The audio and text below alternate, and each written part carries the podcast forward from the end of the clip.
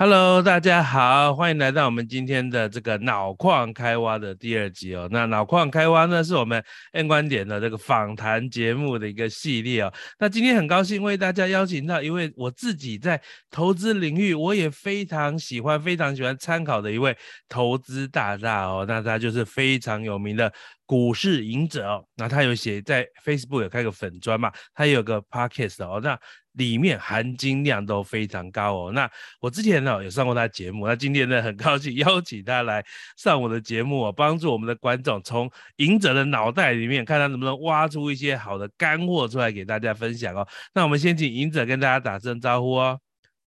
Hello，大家好，我是隐者。哎，Hello，隐者哈。哎，我跟你讲，我们的。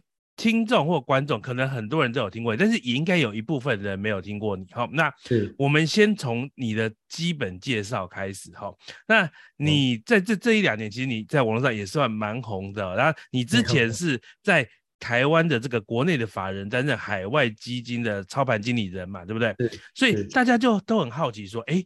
你常常分享你的投资的看法，但是我觉得，如果对于一个如果常常看你的粉钻，或者常常看你的听你的 podcast，然后买有看过你的书，长期追踪你，应该对你的投资风格很清楚。但是如果有一些人，他们对你的投资风格没有那么清楚，他们今天第一次认识你，我今天想要让你用一分钟来简介一下你的投资风格到底是怎么样，以及哦，一分钟介绍完之后，我们来。来聊一聊，说你为什么会形成这个样子的投资风格哈？嗯，那在开始之前，我先自己做一个示范哦。如果如果我 Mula 我要用一分钟来说明我自己的投资风格，我会这样讲哦。好，嗯，我的投资呢是以美股为主，然后有一部分一小部分放在台股，但是以美股为主。在美股的部位，我有四十 percent 都放在被动投资，就放在 QQQ 啊跟 SPY 的 ETF，但是有六成的。部位是主动投资，可是我的主动投资也是做长期投资。好，基本上我就会挑出我自己看好，认为未来十年会有个不错的长线发展的科技股，十到二十只的科技股，然后我会分散投资哦，所以单一个股我不会持有。比例太高，好，但是呢，基本上我会非常长期持有，我不是打算做短线波段的，我就希望持股就能够持有 maybe 三年、五年甚至十年这样的一个长度哦。那那我我我我会控制我的风险，那就是市场如果有风险的话，我会降低我的持股部位，然后然后如果市场我认为是好的机会，我会增加我的持股部位。我的投资风格大致上我这样一分钟差不多就讲完了，还是这样子哈。那当然这个背后有我的故事，但今天不是要听我的故事，今天来听赢者的故事。所以，我们接下来就请赢者你来分享，你能不能一分钟分享你的投资风格？好啊，呃，大家好，我是赢者。那我自己的投资最主要是以基本面为主。那呃，基本面的话是用来选股，其次我也会搭配技术面和筹码面做判断。那基本面选股，技术面的话，我是喜欢去找关键的价位，不管是支撑或是压力。那还有。搭配筹码的话，最主要是去看法人进出，或是特定的大股东、特定券商进出，去抓出有没有黑天鹅要发生。所以这三个会一起搭配，但是决定要买一只股票或卖出一只股票，最大的考量点还是会在基本面。那我自己的话是比较喜欢重压，然后我全部都是主动投资。我因为我可能是刚好呃。背景的关系，我刚好认为，呃，我的时间还有学经历或是工作历练是比较能够透过主动选股赚到超额报酬，所以我会比较倾向这个方式。那我过去都是以基本面、技术面、筹码面为主，不过近年来在我离开既有的呃工作体制以外，我开始学更多的总经。那总经的话，我认为它能够辅助我的部分是在于，呃。判断现在景气的位阶，所适合投资的产业还有资金配比，所以这大致上是我的投资方式。那我的投资期间会以最少半年，最长可能两三年甚至五年都可以。那我跟 Mula 比较雷同的就是，我们都是以趋势这种大大的，可能目前来讲比较多的趋势在科技股啊，所以我们会以比较强的、比较龙头的这种科技股为优先考量。哎、欸，所以我帮我们的观众跟听众 summary 一下。第一点，你说你的投资基本上是有点混合的，就是从基本面、技术面、筹码面你都会做参考。是。啊，第二个你讲的你的重点是你会重压，你会重压。对不对？对。然后第三个，你讲的重点是说，哎，你投资的也是以趋势长线看好的为主，那你的投资也不是很短线的，大概听起来的主要的风格大概是这个样子。是是。哎，那所以接下来我们我想了解这背后的故事，为什么你会走到这样的风格？好。其实就是说，一开始我们在学校的时候，那时候都是看投资学啊，或者是说一些理论的书，所以我会觉得说，哎。当然是要用基本面为主。如果你连一家公司你都不懂它的产业跟个个别公司的基本面，那要凭什么做投资？所以一开始就是基本面，然后也坚信说，巴菲特就是这个例子。如果巴菲特做得到，他透过基本面选股都能赚到很多钱，那为什么我们不能？而且他都已经是最佳证明了，所以我就开始用基本面。而基本面有一个问题，就是说它中间的空窗期太长，就是。以台股已经算最快，也是一个月才有一次的月营收。那是一个月公布月营收以后，到下个月之间，它就是股价的空窗期。那这空窗期股价还是会变动，这个变动就不是由基本面决定，更多是技术面跟筹码面。那这件事情是在我工作以后发现说，哎，其实很多同业都会去看技术面还有筹码面。那基本面还有第二个弊病，刚讲第一个弊病就是空窗期太长，所以你对于短期股价的判断不容易。第二个就是说。他没有办法去抓出股价在动的背后原因是什么，像是可能某一个厂商他得到大订单，股价就偷跑。可是这基本面还没有法说之前，不会有人知道；新闻还没有出来之前，不会有人知道。可是大股东可能在跑，所以这部分就要透过技术跟筹码去搭配。所以这算是我后来进入工作发现说，哎，大家实战经验上，虽然研究报告都不会写。这个技术面目前是好或坏，可是实际上在选股或是做投资判断的时候，都会把技术面拿进来作为交易，就是交易价位的这个这个决策。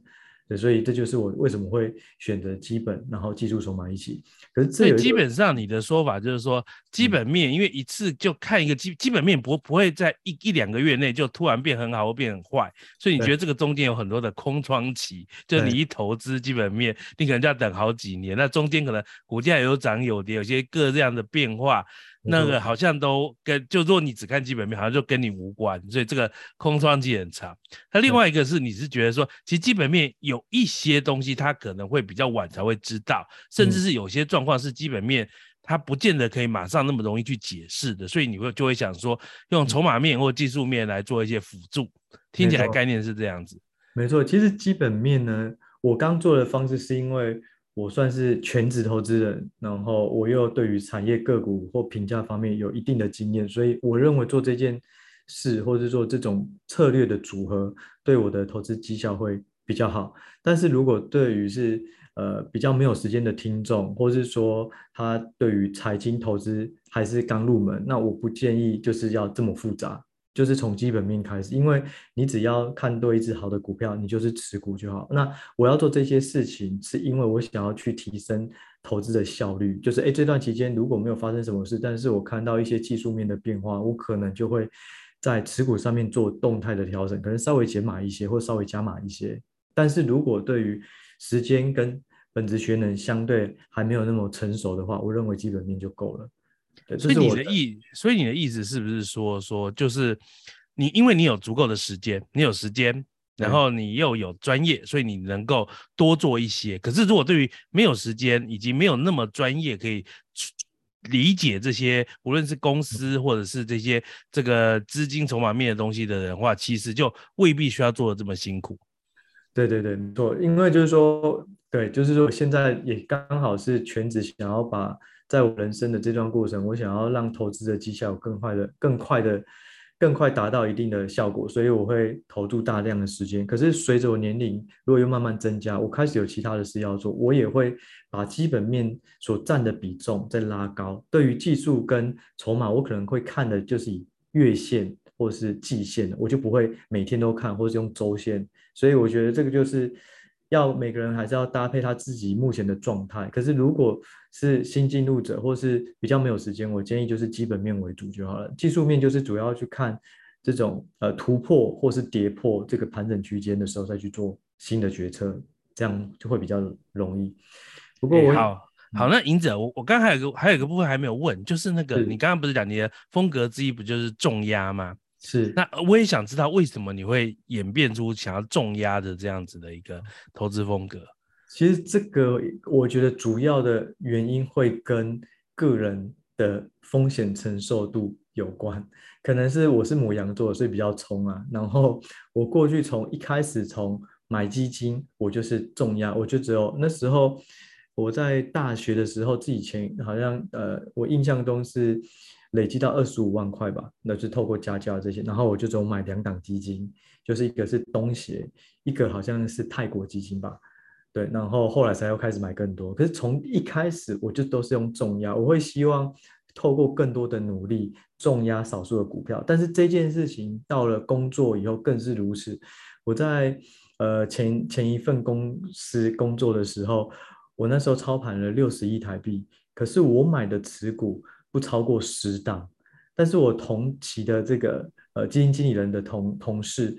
他们的部位可能二十一到三十一，持股却是五六十档。就我觉得每一个人方向不同，可是我后来发现，当你越集中持股的时候，你能够花更多的时间在单一股票。也就是我看好同一只股票，我们都一样，不过我能够赚的比别人多，那我能够掌握度也会比别人高。我觉得这个是后来我演变成是开始很专，因为我发现。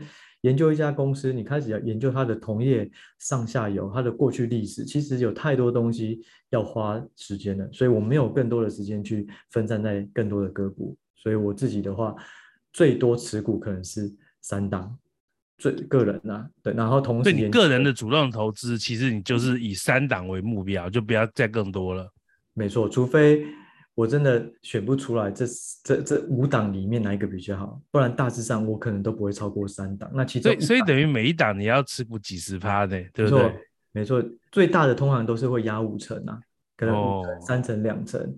那当这五成，我认为第二档的投资机会更高了，我就会把它降到三成，让第二档就拉到五成。就是它是一个动态调配，会搭配现在的基本面，还有另外就是搭配现在的股价。如果现在股价满足点够高，我认为它要再往上攻的几率把握度是比较低，或是需要在更长的时间才能再达到。就像，嗯，考试从六十分到八十分是快的，可是八十分到九十分会越来越难，越来越需要时间。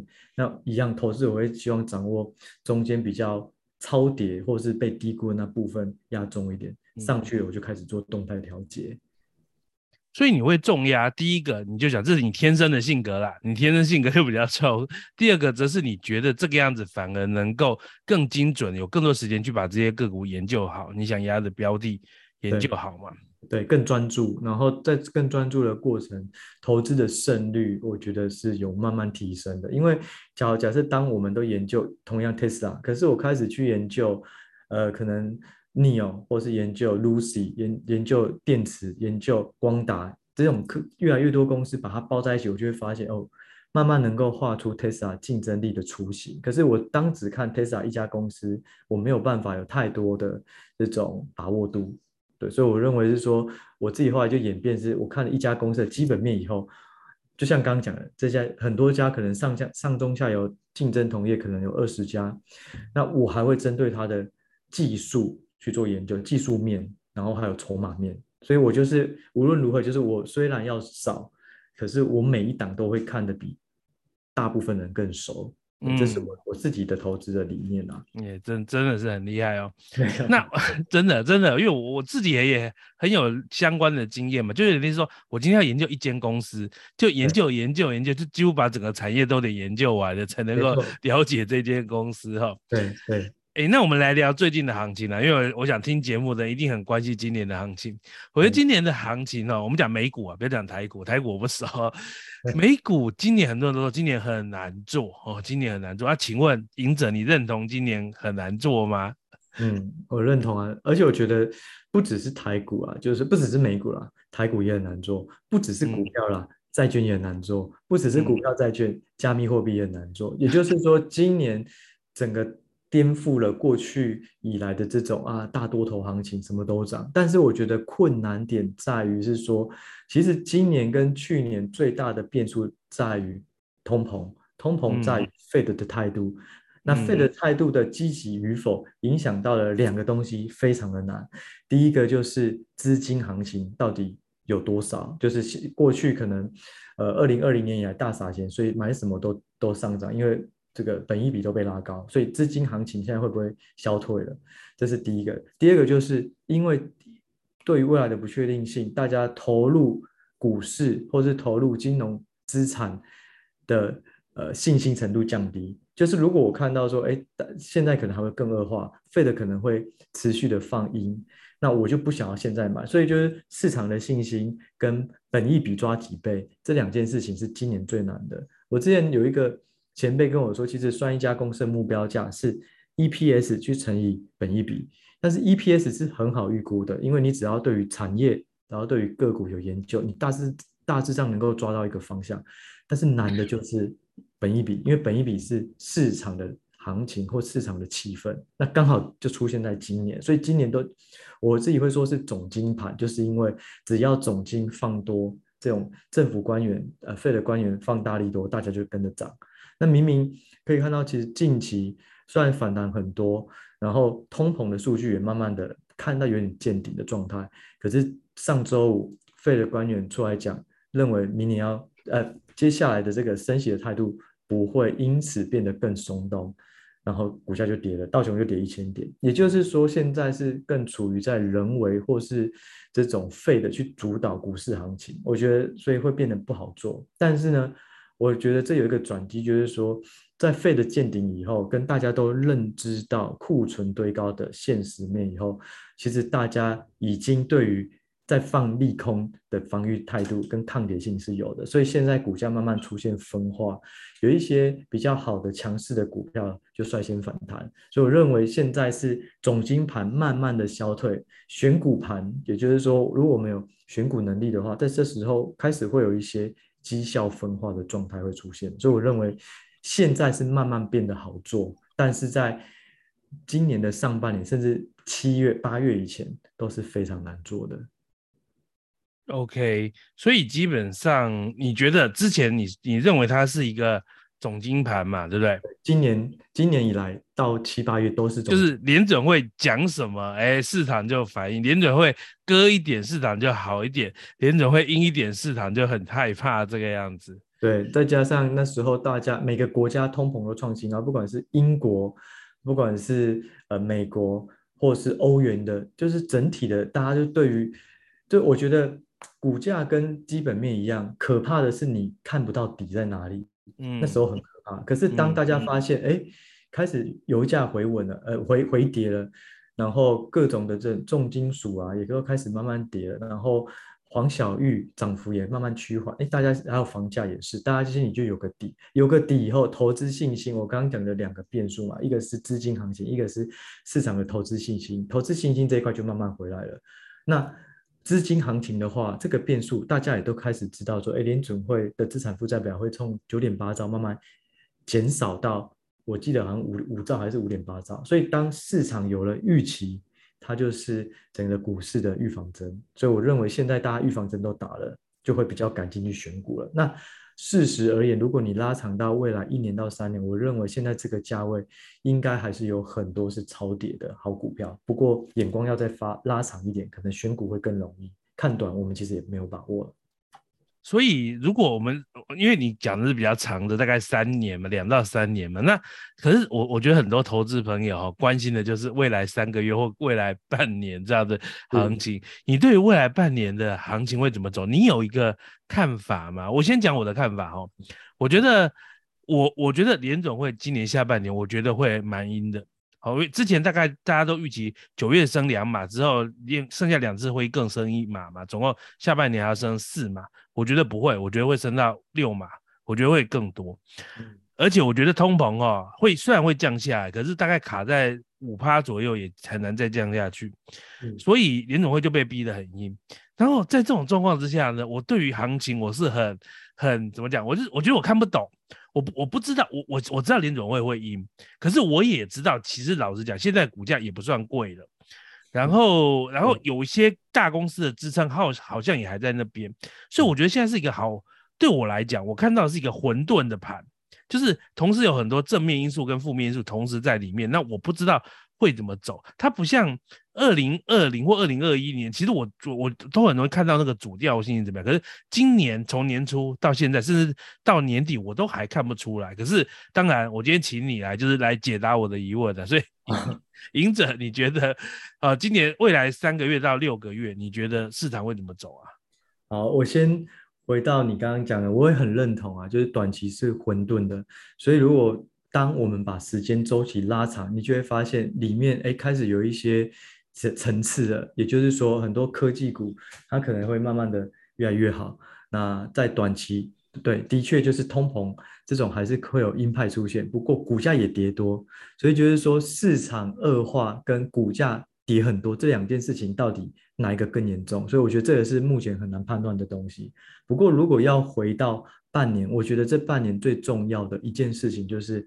新一代的晶片什么时候推出？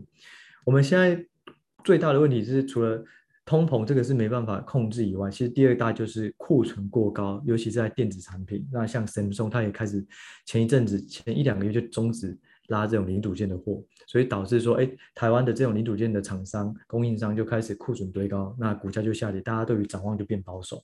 所以现在一定要能够去化库存的话，除了它本身随着时间、随着降价让库存压下来，第二个就是一定要有新的产品，让新的产品去推升未来的新的需求。那像 Intel、NVIDIA 跟 AMD。其实他们对于新一代的框架，我记得在今年年初的时候都非常积极，觉得下半年就会看到真正的产品出来。可是就目前来看，大家都延后，也导致说，呃，台湾的相关的供应商都跌了很多。所以我认为新产品什么时候 ready，然后开始上线去卖，这个东西会是比较大的爆点。那我觉得比较正面就是至少。以苹果来讲的话，它的新机要推了，所以大家对于新的东西都有，苹果没有 delay，苹果九月要出新手新手机。对，那那如果大家看到这个苹果的手机规格里面有哪些的调整，我希望它有比较突破式的新东西。如果只是又是镜头画素提高，或是一些解析度，或是电池的续航力，我觉得那个就会比较可惜。所以我们可以拭目以待。但是我认为这半年的行情一定是要有高阶晶片持续带动，因为。目前影响的高阶晶片是有限，那消费来来讲就是影响比较大。可是如果高阶晶片能够先推出来，让 data center 这些需求大家都觉得哎，开始有新的有在动了，那也许呃新的高阶晶片代表新的服务，代表新的产品，这些东西出来，可能对于消费面大家也会有比较多选择。要不然现在很多东西都堆太高，你降价如果没有到甜蜜点，其实。不一定会产生我的需求，所以我认为接下来半年就是高阶晶片，也就是 AMD、NVIDIA、Intel 在电子业这一块是这样。第二个就是疫情，就是说疫情它一直要好像下降，可是现在又台对台湾而言又又增温，所以对于观光消费这种全球的还是会有一个一个不确定性。那刚刚讲的嘛，就是说除了产品要推陈出新，第二个就是说你要开放。更多的观光旅游，大家愿意把钱掏出来做服务、做消费。我认为这两件事情会对于现在的基本面，大家认为啊，经济要开始衰退了，或是说，呃，整整个呃物价下跌会导致停滞性，呃物价上涨会导致停滞性通膨啊，大家不愿意消费，这些事情必须要有有个瓦解。除了时间。慢慢去化库存，那另外两个就是新产品、新服务跟疫情下降所衍生出来既有的这种观光的需求、消费的需求。所以我，我对于未来半年我自己的看法，我认为是震荡打底，慢慢上去。我认为最差要破底，应该是已经过了，不至于。但是会不会马上反弹？我觉得不要期待太多，然后一定是在震荡打底的过程，好好的选股。对，那用半年的时间也好，因为目前听起来啊，就是台积电认为在明年年呃第二季上半年或是第二季就可以看到库存问问题解决了。那如果库存的问题解决，股价绝对不会是在库存问题解决时候开才开始反弹，它一定会提前，那甚至会随着每一季客户的这种拉货或是有加速或放缓的状况去反应。所以我认为。应该是要在明年年中间之前找到好的买点。那就我而言的话，我现在是开始把持股集中在比较长线竞争力的，那股价现在低估，而且对于库存来讲也没有太大问题的个股为主，也就是避开现在大家的问题。那就以其实如果看美股的话，有一个产业蛮强的，就半导体里面就是那个 EDA 跟细制材，因为这两个几乎不会有库存。他们就 EDA 跟矽智财其实都是制裁股啦，哦，都是都都是制裁股。EDA 就是那个设计设计软体嘛，晶片设计软体，对，用来设计晶片的软体。嗯、那当你的物联网这种百家齐呃百花争鸣，然后或是说呃越来越多高阶晶片，它就需要越来越多复杂的东西软体去协助。所以 EDA 其实它比较它是跟开开一个板一样，它只要样越来越多，它不用量，只要样式越来越多，它就有需求。那 IP 就是矽智财也一样，当我的呃物联网的用到晶片更多，或是越来越什么 SOC 啊，更多整合性很难的，那我就需要用 IP，我才能那加速我的晶片开发速度。所以他们会跟传统的消费的好像会有一段的距离，它是主要是 for 更高阶、更广、更新的应用。所以其实我自己的持股啊，我就往这种 IP EDA 这部分走一步往。所以，所以你等于是把你你看好的一个产业，就是这些晶片背后的软体跟 IP 的这个的一个相关的部分，对不对？哦，第二个就是电动车，电动车整，整个需求不好，可是我们可以看到今年的全球电动车成长应该还是超过五成。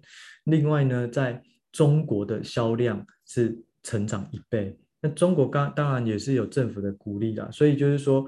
我们要在现在看到需求没有太大问题，除了一般的车用车用电子，再就是电动车，它是很明确的。那电动车呢？我觉得大家要非常的谨慎，不要看到电动车就一头下去了。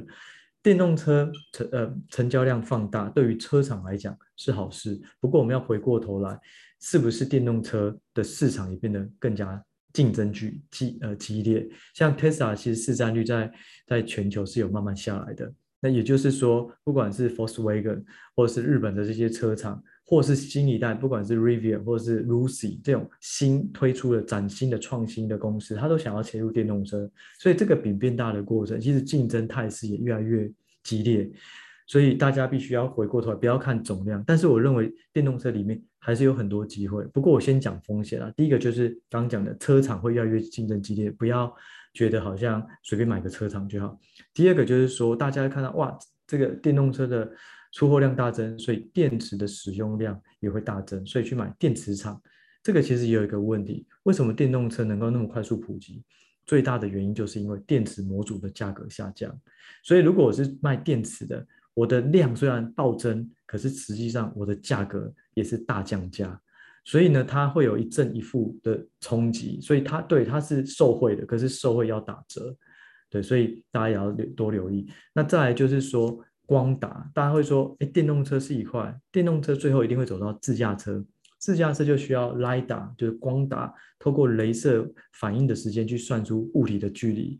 那这件事情，光打的普及率也会提高，所以我可以去买光打的公司，这个也是一个风险，跟电动呃跟电池一样。光达在几年前，一一个光达的这种感测模组是六，我记得好像是六万块美金，现在变成是五百块美金。也就是说，我在大放量的过程一定要注意它的价格有没有掉。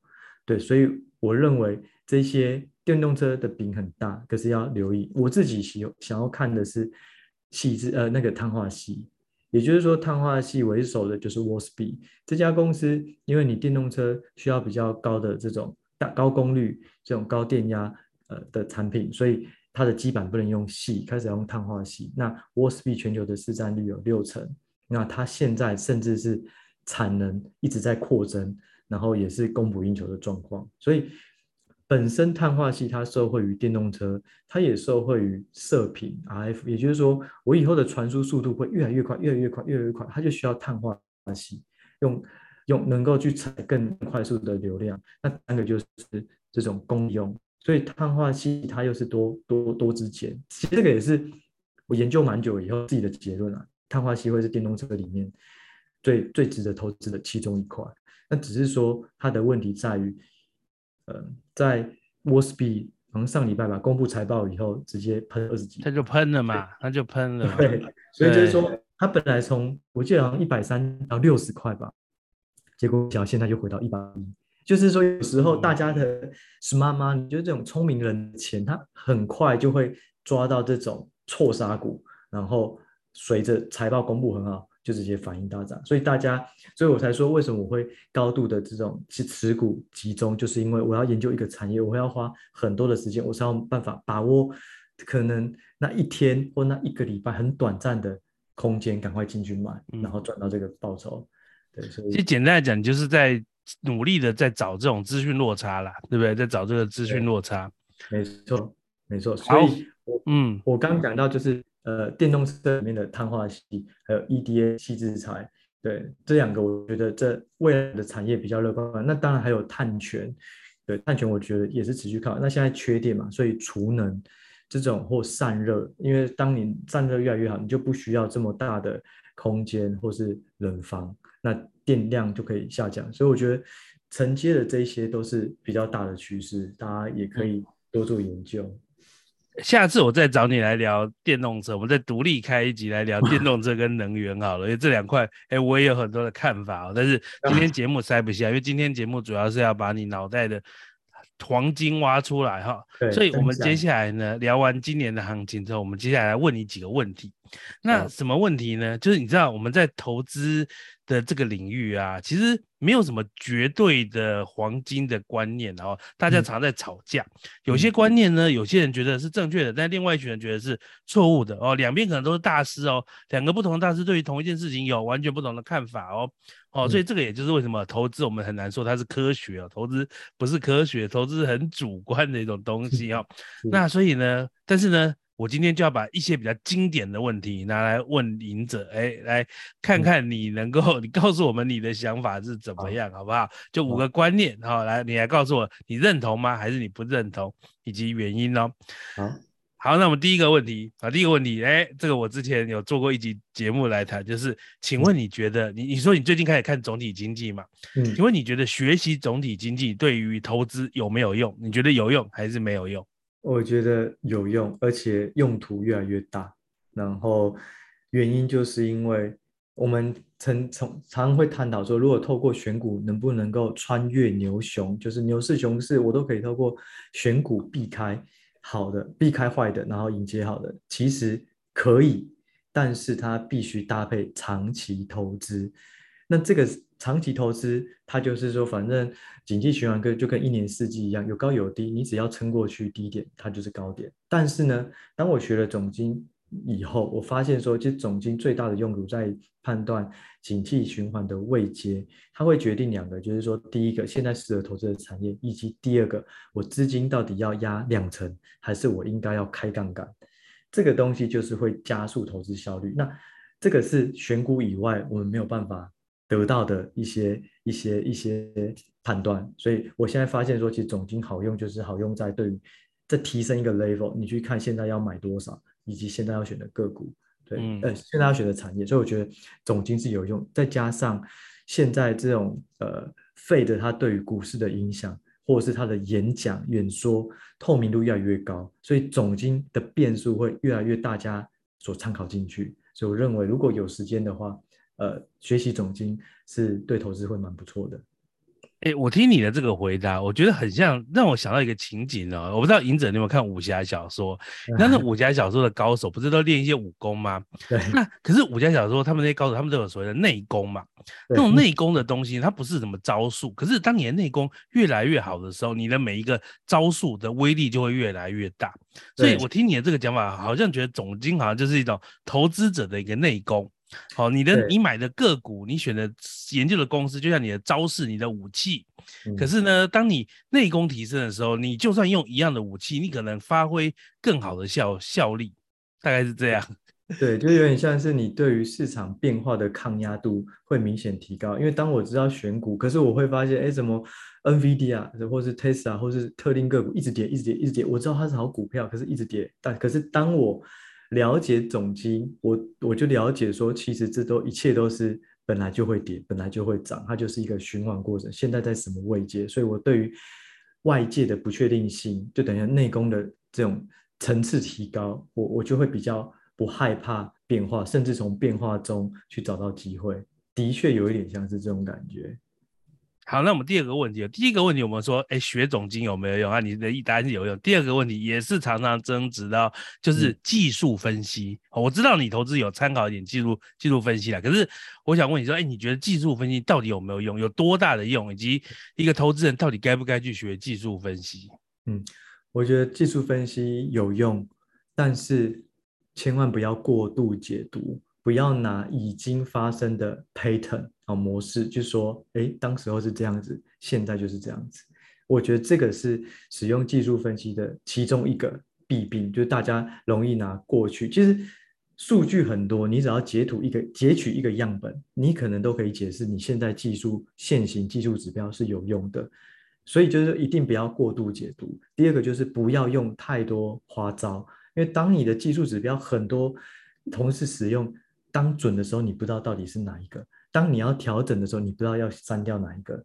所以就是说，技术分析有用，不要过度解读，不要使用太多。那再来就是说，技术，我觉得技术分析有用是在于判断现在的压力跟支撑，还有呃可能趋势。所谓的趋势就是说，假设你是用周线，就比较短的趋势；季线就比较中长期的趋势，这些是有用的。所以我不会。拿技术指标去说，哎，K D 怎么样就一定怎么样，这都很难讲。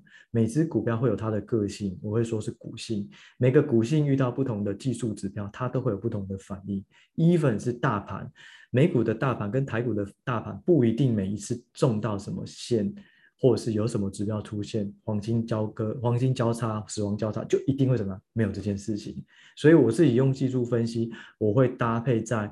现在股价是相对强势，或是弱势，或是现在有可能反转与否去做判断。我不会用技术指标就决定我要买这只个股，或是要卖出这只个这只个股。对，这是我的我的方式啊。所以对你来讲，你觉得技术技术分析是有用的，但是呢，不要过度使用，不要过度依赖，然后比较把它当成辅助的角度来使用的概念。对，对我自己是把它当做辅助型。嗯。好，那接下来第三个问题哦。第三个问题是，如果呢，呃，这个是我们在节目常常被问的一个问题，很多人都留言问同样的问题，就是说，哎，我最近有一笔钱，哈，可能就是不知道怎样，一笔横财好了，我拿到一笔钱呢，我我随便举个例，我现在莫名其妙多了五百万，请问赢者呢，我应该要一次投入我想要买的标的呢？我们先假设是买 ETF 啊，买 QQQ 这种 ETF，还是我要分次分成？分成这个八期哈，未来八个月分八次投入，你觉得哪一种比较好？就手头有一笔钱，到底一一次投入比较好，还是分次投入比较好？我觉得这个是要看每个人的条件，但是我们假设就纯粹这两个的状态，我认为分次比较好。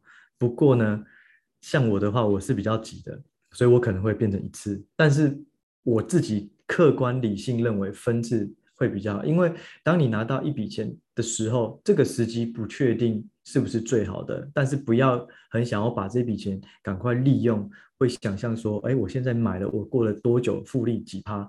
我觉得不能这样想，一定是要以分次来讲，分次去看一下现在的，不管是 ETF 啊，看它它所连接到的产业或是地区地域性，去看一下股价的状况，然后再跌，因为我我，我常跟。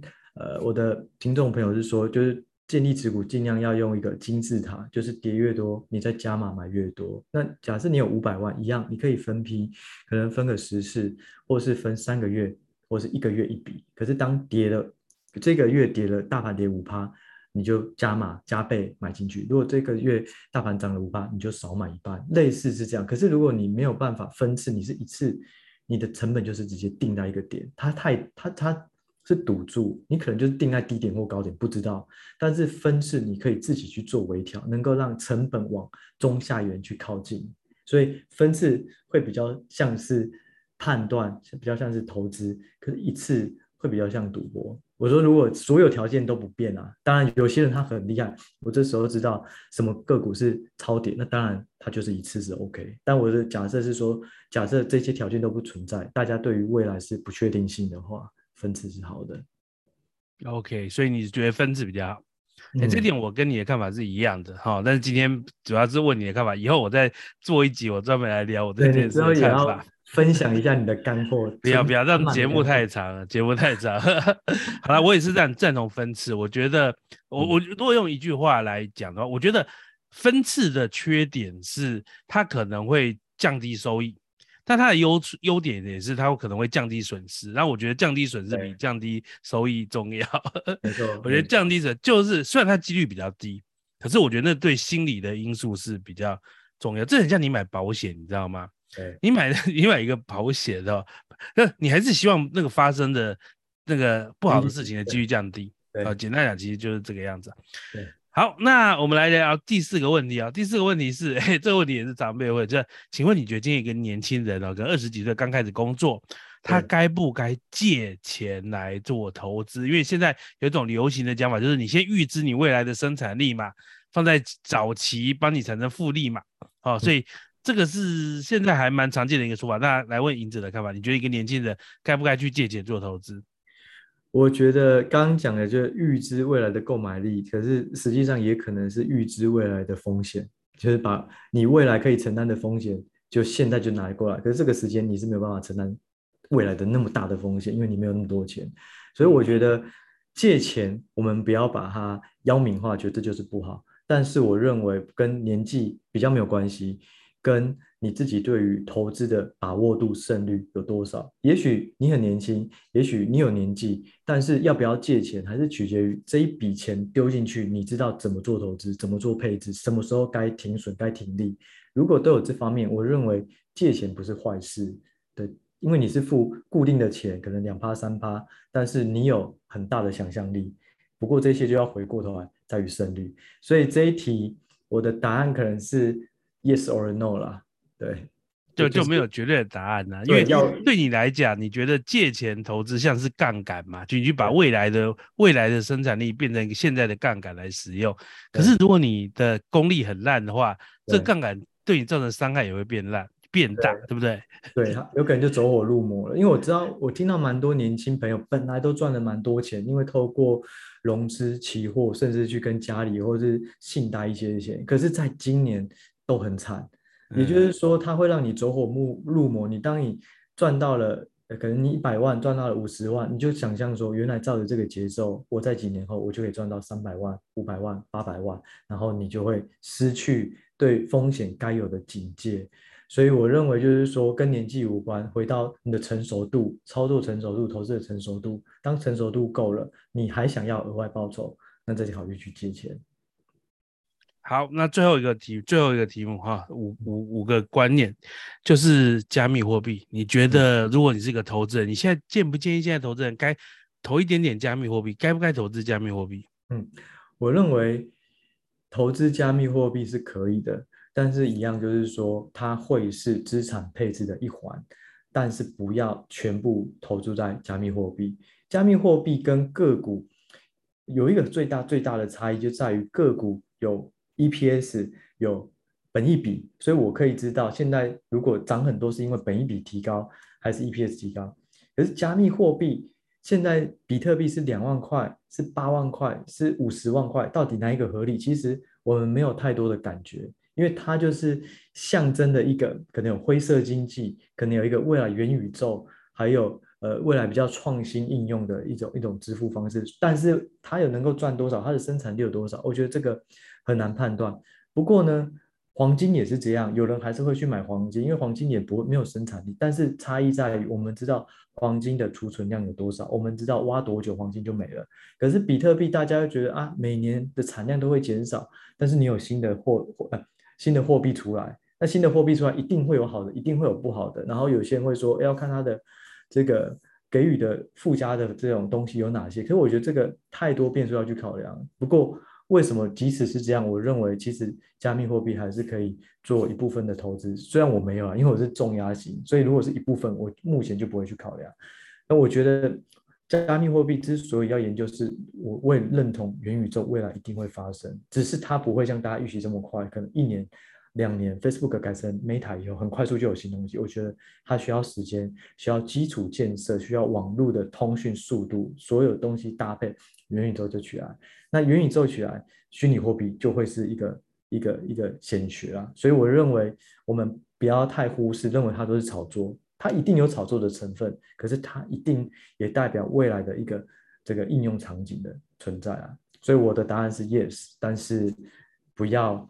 压过头。对，所以你答案是 yes 啦，但是就是资产配置不要不要太占太大比例啦，对不对？简单来讲就是这个样子。没错。好，那我们今天的节目哇也聊了很久了，但是我还有一个最后的问题啊，真的是今天节目最后的一个问题。我们来聊一档常常赢者常常被陷入讨论的一个公 一公司，叫做 Palantir 啊。我自己也常聊这间公司哦。那 Palantir 大概一个月前，他有发布他的最新的财报嘛？哦，那我想聊聊，哎，想跟赢者聊聊，哎，你觉得这次财报开的怎么样？你对 Palantir 的未来的看法有没有改变？好，来聊这间公司。嗯。其实 Palantir 应该是我自己持股以来算是持股最久的其中一档。它从上市的第一天我就持股。不过有一件事情我还没有很明确讲，就是说，其实我在一个月前吧，我第一次把 Palantir 全部卖光。嗯。可是也没有说卖的很漂亮啊，就是九点四。嗯。然后我卖光的理由是一一部分是财报，第二部分是因为我看到那时候台股有更大的机会。所以我就把它卖掉。好，回过头来，Palantir 这家公司，我觉得对它我还是非常的看好。对于它的产业，对于它的产品竞争性，我也是因为这个而买它，呃，看而看好它。所以我非常的喜欢它的东西跟它的概念。但是有三个问题啊，就是说在财报陆续这种公布以来，我觉得有几个有三个东西要需要去了解探讨。第一个就是说。一个无解问题啊，大家 always 在这个抱怨说他们员工的薪水太高，加上员工的额外认股，但是这个东西你可以换句话说，是因为这个产业太难了，所以他才必须要高金，呃，这种资金比较高才能够去找到好的人才。但是有一个问题就是说，它很难量化，假设你花一万美金跟花十万美金找一个员工。它对于生产力很难量化，还有员工配股到底多少是算合理或不合理？可是能够看到，就是他员工配股的确就是很多，所以我觉得这个是无解的问题。但是它有正面有负面，但是就是说我们很难透过这个找到真真实的答案，所以它一直是一个不确定性。而且它大家在减少人事的过程中，其实他在近期的财报其实并没有说要减少人事。对，他说他下半年要加加增加雇佣诶。对，我我我我认为他加码，对，我认为这件事情是好事，就是说，因为他现在 sales 真的很少，所以他产品很好，所以他需要更多的 sales 推出去。但是后面的问题就是我没有办法判断的，在于说每个 sales 到底值多少，或是你的员工任务到底还该配发多少。所以这个这是第一个。第二个就是说，我觉得这家公司很好，产品什么都没有问题，可是公司的产品很难懂。所以就是说，你一定要很高的透明度，不管在各项数据，一定都要很高的透明度。还有慢慢的努力，但是少部分的，像是过去他们有一个叫做 net net dollar retention 净留存率，它过去会分政府跟分商用，可是在今年第一季开始就只有总和的数值，这个是其中一个。就是我因为它很难懂，所以我会希望透过他所提供的数字去一致性很很。很很一次性的去追踪他的表现，但有时候他会突然说：“哎呦，这个 presentation 的第一页就是说我们的净现金流大幅成长。”可到了下一季的财报简报，可能第一页就不是讲这个，甚至也没有在强调。所以我会觉得说，这个对于投资它透明的时候，我会把握会有点降低。我知道你很好，可是短期内你的表现，我开始没有办法那么明确的掌握。好，那在第三个就是说。我觉得这个是公司比较明显的一个状态，就是他还是会比较乐观，而且 always 乐观。乐观我觉得不是坏事，但是就是说你的数字要能够搭配。因为近一年以来，其实就他而言，我觉得大部分猜测都只有下修而没有上修。如果他的乐观是有时候上修，有时候下修，那 OK 没有问题。可是近一年来都是有下修，那在。他的这个说法上面，我记得他在第一季的时候有说，哎呀，当时候 CEO 说，因为政府签约有递延，所以很有信心，在第二季就会看到政府重新成长加速，下半年政府的成长会更明显。但是没想到第二季不如预期，反而是政府这一块，也就是对，他的确有看到他们有动作，可是他把话可能说的太前面，所以市场就会有比较可预期，而且，Parent，我觉得就是说。种种这些原因会导致他目前的绝大部分的持股占比散户，散户的一个比较大的特色就是它是比较短线为主，因为 Parent 的股价波动很大，所以我只要找到高低点，短线我只要一直 trade，空间是大的。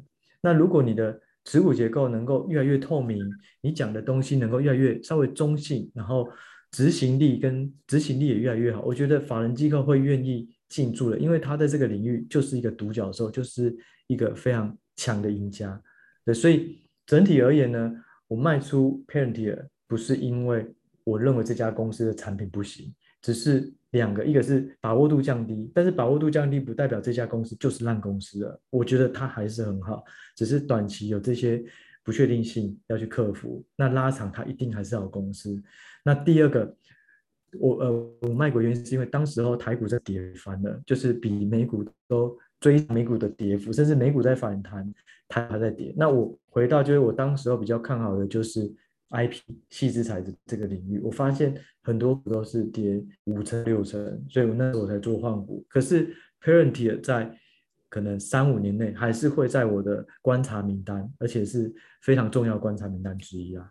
所以简单来讲，你还是相当看好 Parentier，但是呢，你因为看到台股有更好的机会，好，再加上它短期有一些的确出现一些疑虑，所以你就做了一个这样子的一个调整。没错，这样子。但它在它在产业的位置跟角色，我觉得这个是毋庸置疑的，这绝对是好的。嗯、但是这个也是我有把握的，我没有把握的就在于人、嗯、管理阶层的态度跟怎么沟和投资人做沟通，我觉得这个东西是我没有把握的，所以。看到更大的机会，我就就先换股过去。对，OK，好，谢谢尹者的分享哦。我自己也，我觉得这次 Palantir 的采访，我之前有特别讲过一期了。那整体而言，我觉得的确有一些地方会让人稍微对他们的管理团队打一点问号。不过整体而言，我还是没有觉得对这间公司的长期的。竞争力有很大的影响，所以我我我我不像你全部卖掉，因为我没有我没有看到什么太好的机会，而且你可能有关注台股，好，我我基本上就是小幅减码一点点而已，我大概是把我的持股部位从四个 percent 降到三个 percent 的的差别，哈，就是在我的主动持股一点点的二十五趴。呃，对，降低二十五趴，可是其实也也不算少了，因为在我的持股部位三趴也不算太太少了。嗯，嗯，对，在我的主动持股部位里面，我是觉得 Parentia 最正面的就是它的商用越来越快。那当你商用越来越快，它的产品组合就越来越好，因为政府订单是不确定性高的，商用的是比较中长期而且可预期的，会不会签约，大致上都知道。所以当商用的这个产品组合放大。占比越来越高，对 Parentie 来讲，它就是一个很正面的事情。嗯，变数变少，成长机会变高，海外扩张的机会也会越来越明确。这个是我觉得目前最正面的，就是只要商用一直持续下去，那这家公司的竞争力还是一直存在。我觉得其实 Palantir 这这两个公司啊，我觉得可以给我们的观众和听众一个学习很重要一点，就是无论是赢者，无论是我，我们都是很看好这间公司，因为我们知道这间公司过往的记录以及它的产品的竞争力哦。可是我觉得我们在观察一个公司，我们并不是跟他那种。海枯石烂或者怎么样之类，我觉得我们都是看看数字、看成绩说话。所以当他有新的财报出来，当有他新的数据出来的时候，我们都会把这个东西重新纳入我们的一个考量哦。好，那以我自己现在看法的的的部分，我就会蛮重视他未来未来这个一到两年的这个财报，因为我觉得未来这一到两年是一个很重要对他的关键。就是他能不能转亏为盈，能够能不能顺利的从他他原本现在这个烧钱的状况转亏为盈哦，所以对我来讲，这这未来这几次财报的表现会严重影响我对这档股票它的管理团队的一个信心程度。嗯，哦，所以我觉得这个东西，我觉得是大家一直要放在心里，就是我们必须再好的公司，它也可能在某个时间突然开始变得没有那么好。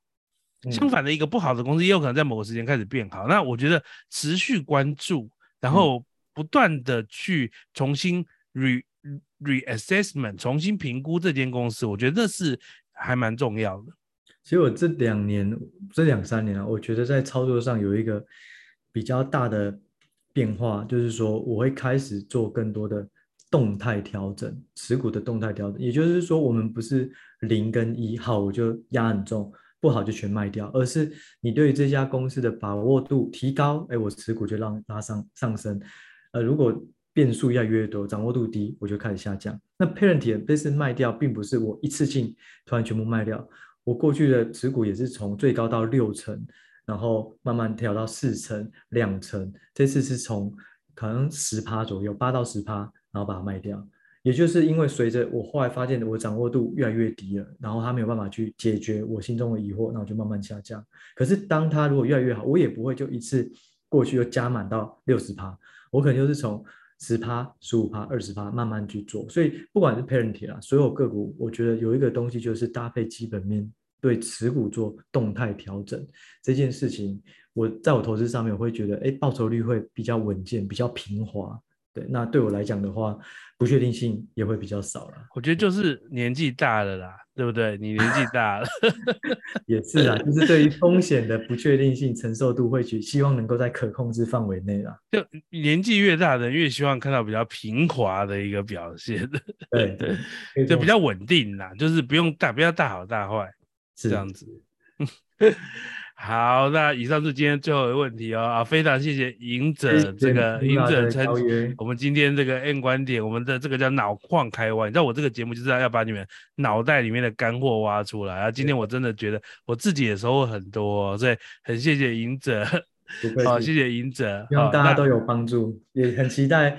Miula 在某一集脑这个干货脑袋也是自己独立分享，没有没有，我脑袋现在只剩下湿货，没有啊，就就干货已经用完了。好，这个笑话很冷哦，晒干就好了啦。好了，那我们今天节目就到这边，好不好？那我们就一起跟我们的观众说声拜拜了，大家拜拜，谢谢谢谢听众，拜拜，拜拜，拜拜。